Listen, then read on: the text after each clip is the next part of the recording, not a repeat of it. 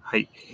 こんにちは。えー、 Ubie の久保です。えー、このポッドキャストはですね、えー、ソフトウェアエンジニアに関する技術だったりだとか、まあ、開発組織とかキャリアとかですね、えー、もろもろについて雑多に、えー、お話しする、えー、ポッドキャストになってます。でですね、今回ですね、あの、デブチャット FM、えー、最初のですね、えっ、ー、と、社外ゲストということでですね、あの、 Kyash の、で、えっ、ー、と、 Android エンジニアを、えー、されている konifar さんをですね、えー、お招きしました。はい。で、えっ、ー、とですね、まあ、で、今日のテーマとしては、えっ、と、エンジニア採用に関わるテーマっていうところですね。えっ、ー、と、せっかく、えっ、と、来ていただいているのでですね、あの、キャッシュ社の事例とかも踏まえて、お話いろいろしていただこうかなと思ってます。はい。ということでですね、あの、コニファーさん、よろしくお願いします。よろしくお願いします。キャッシュの小西です。はい。よろしくお願いします。ということで、じゃあ、ああと一緒にですね、あの、指のエンジニアの 八木さんもですね、今回参加いただいてますので、えー、っと、じゃあ、コニファーさん、ちょっと簡単にご自身のキャリアとかですね、まあ、ご経歴とか、えー、とか、まあ、どういうことをされてるかみたいなところとかっていうのを簡単に自己紹介いただくことできますでしょうか？はい。えー、キャッシュで働いている小西と言います。で最初に入った会社は、あの、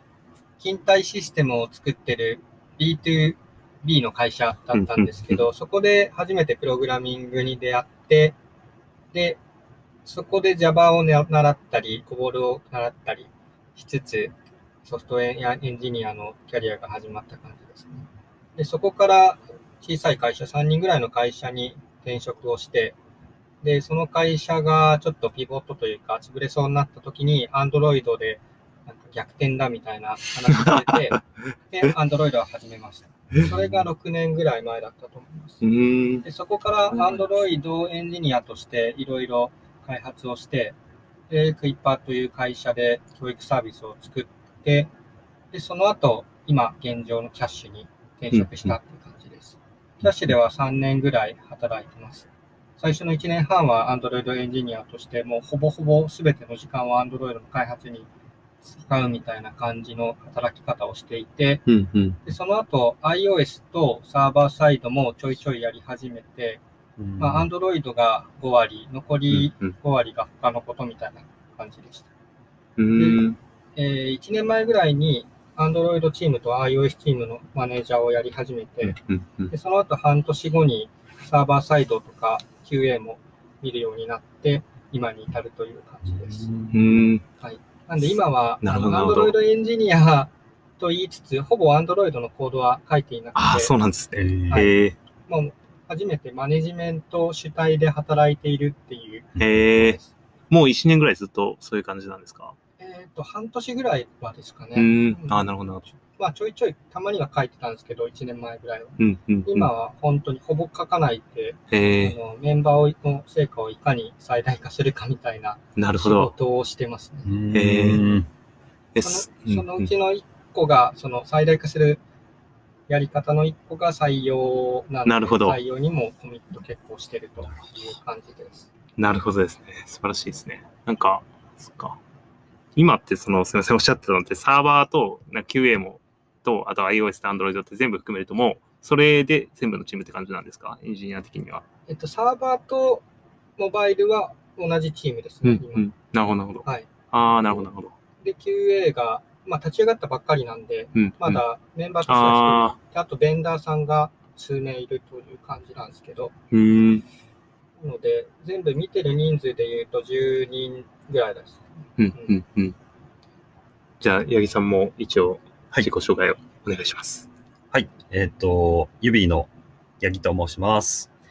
えー、普段は、えー、AI 問診指という病院向けのプロダクトを開発していて、えー、まあ、もともとあの、僕も Android エンジニアだったんですけれども、まあ、指に入社して、えっと、去年の4月ですね。なんで1年半ぐらいですが、そこ、それ以来、あの、Android は書いていなくてですね、今はあの、サーバーサイドで、まあ、Rails とか、えー、 Spring Boot で Kotlin と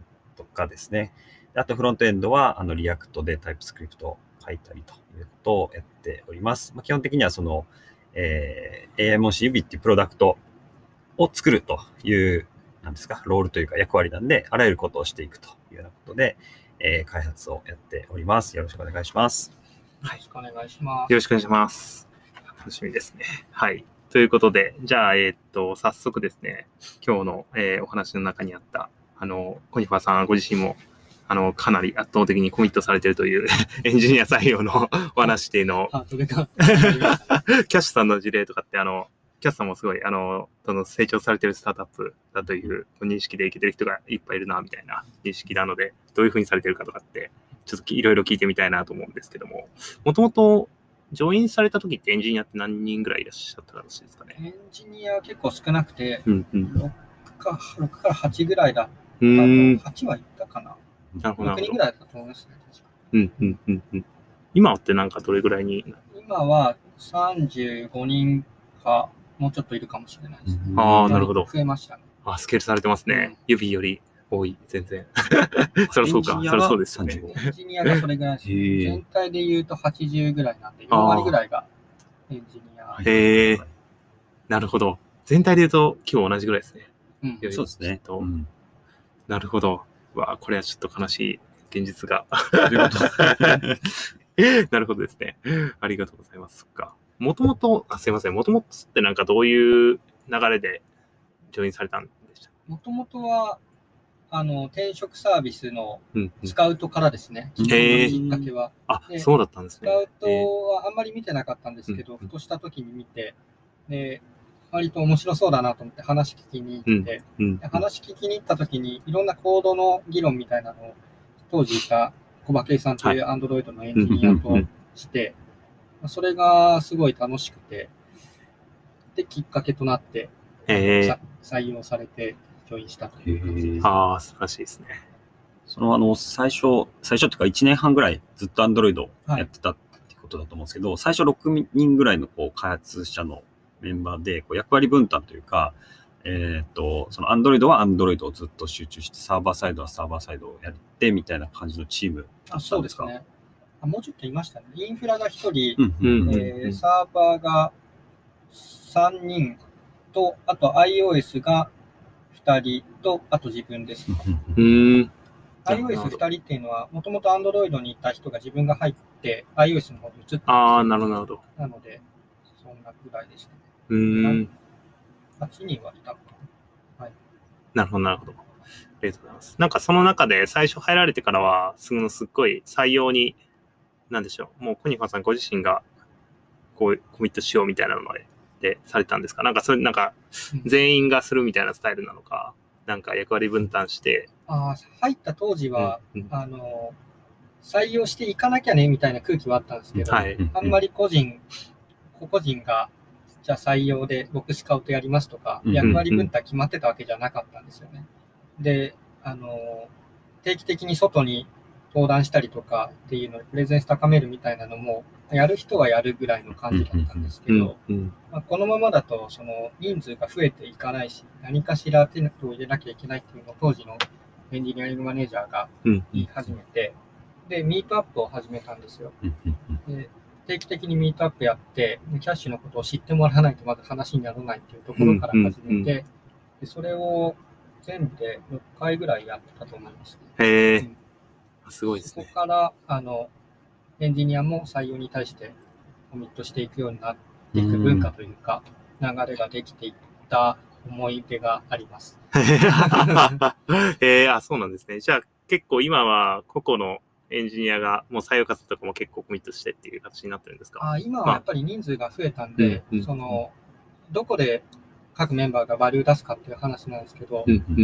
採用ってやっぱりちゃんとやろうとするとめちゃくちゃコストかかるじゃないですか。はいなんで、各メンバーだと、各メンバー自身が自分がどこで成果出したらいいか分かんなくなるんですよね。うんなんで、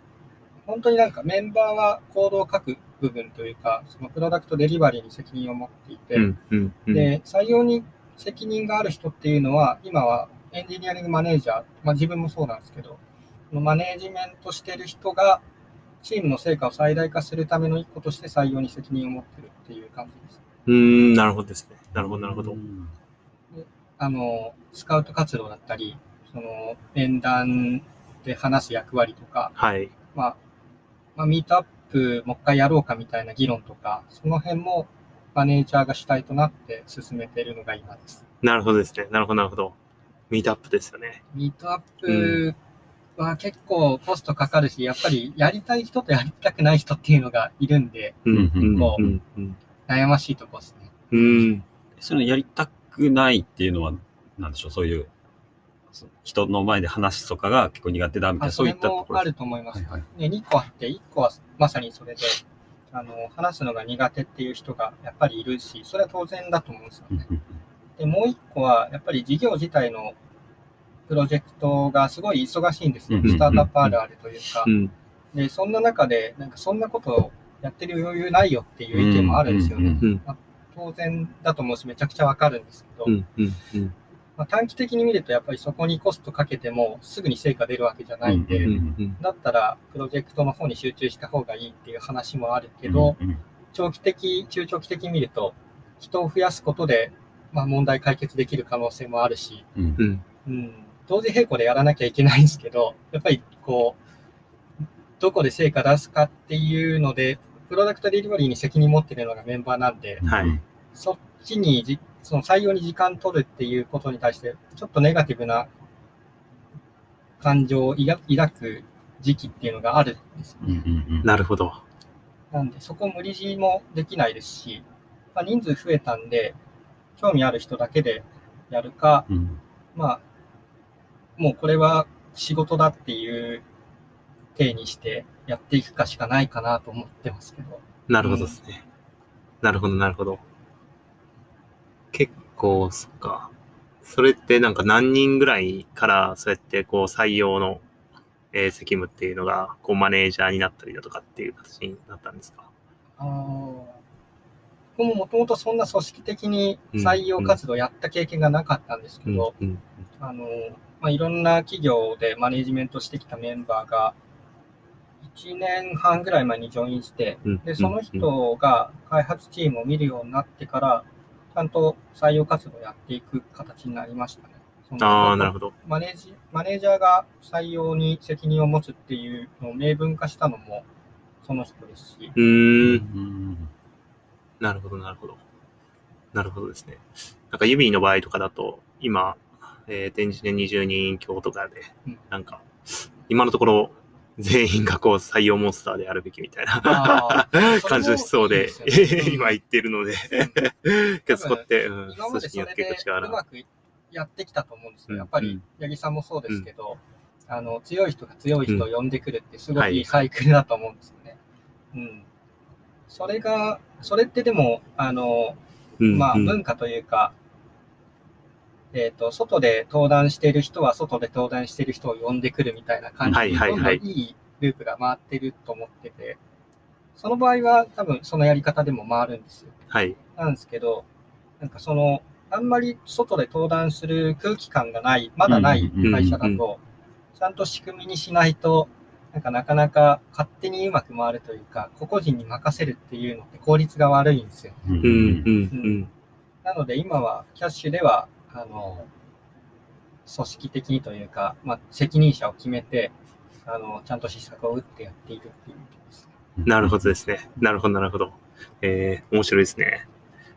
ちなみになんかまた別、全然別のあれなんですけども、その採用において、まあ採用活動というか、そうやって、えーっと、7、8人ぐらいから、こう今35人になられる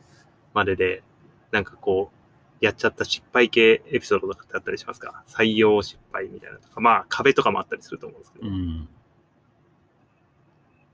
採用の失敗、まず取った人に関しては、みんな、うんうんあの、いい人ばっかり取れたなっていうおー素晴らしいので、なんか、変な人を入れてしまって、はい。うんで、なんか文化崩れたり、うん、うん、うん。あの、レベルの高い人がやる気なくしちゃうみたいな失敗は今んとこないんですよ。おー素晴らしいなん。でそこはすごい良くて、自分が見てるチームの人も全員推薦状かけるぐらいのうんうんいい人たちなんですよ。なんで、大きな失敗はないんですけど、やっぱりでも、うん、まあいろんな要因あって退職していくメンバーっていうのはいますね。採用って言っていいのかわかんないですけど、まあその、採用したメンバーに対して、長期的に、その、エンプロイーエンゲージメントを上げられてないっていう課題の方が。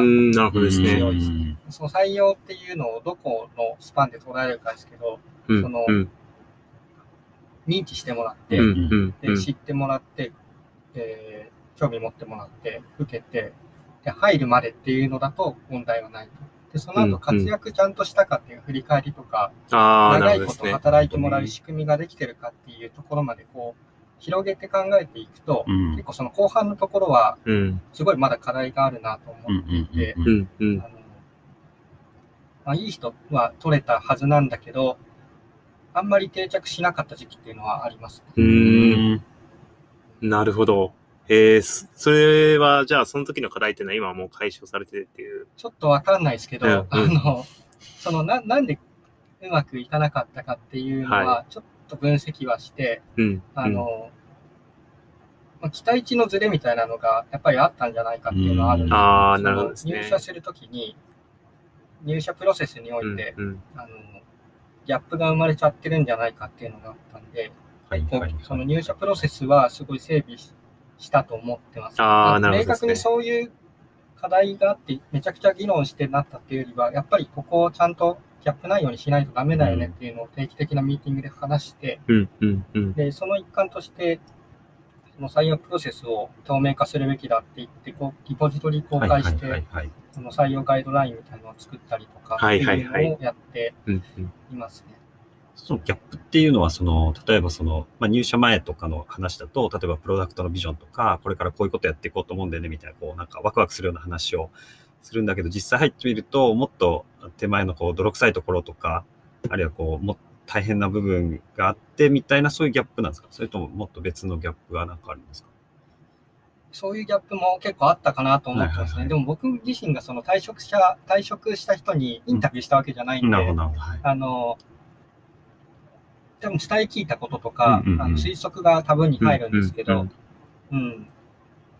あんまりその、期待値を上げすぎちゃってたっていうのはやっぱりあるかなって思ってるんですよねと。か、こういうことがやれると思ってたけど、うん全然やれないし、まあ、やれるとしても多分まだ何年か先かもみたいなのが見えてくると、うんちょっとこう、モチベーション下がっちゃうみたいな。それはあるような気がしますね。うん。それってこう、えっと、オファーを出した後のその入社の、入社してこう、オンボーディングしてくるじゃないですか。その間でやっていくのか、それともその前に、えっと、こういうこともあるよというか、こういう期待値かもしれないけど、本当の業務としてはこういうことをや、直近やっていくけど大丈夫だっけみたいな話をするとか、そういう、どちら辺が、は、あの、面談でちゃんと話すようにしているのと、はいはいはい二次面接で結構話していることが多うんいですね。えあの、どういう目的で転職を考えているのかみたいなところを聞いて、で、それがキャッシュだっても起こり得るかもしれないじゃないですか。うん同じことが。で、なんかお互いのすり合わせとして二次面接結構使ってるとこあって。あの、本当に大丈夫っていう確認っていうよりかは、なんかミスマッチするとお互い申し訳ないんそうですね。あの、ご自身のキャリア思考とか、ま今までどういうことが嫌だったとか、どういうところで評価されてきて、ここを伸ばしていきたいみたいな話を聞きつつ、ちゃんと実現できるかっていうのを、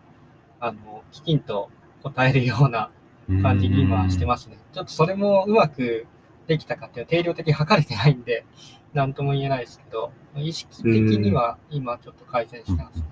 えー、すごい。すごいなんかいろいろ回されてる感じが ありますね。なるほど。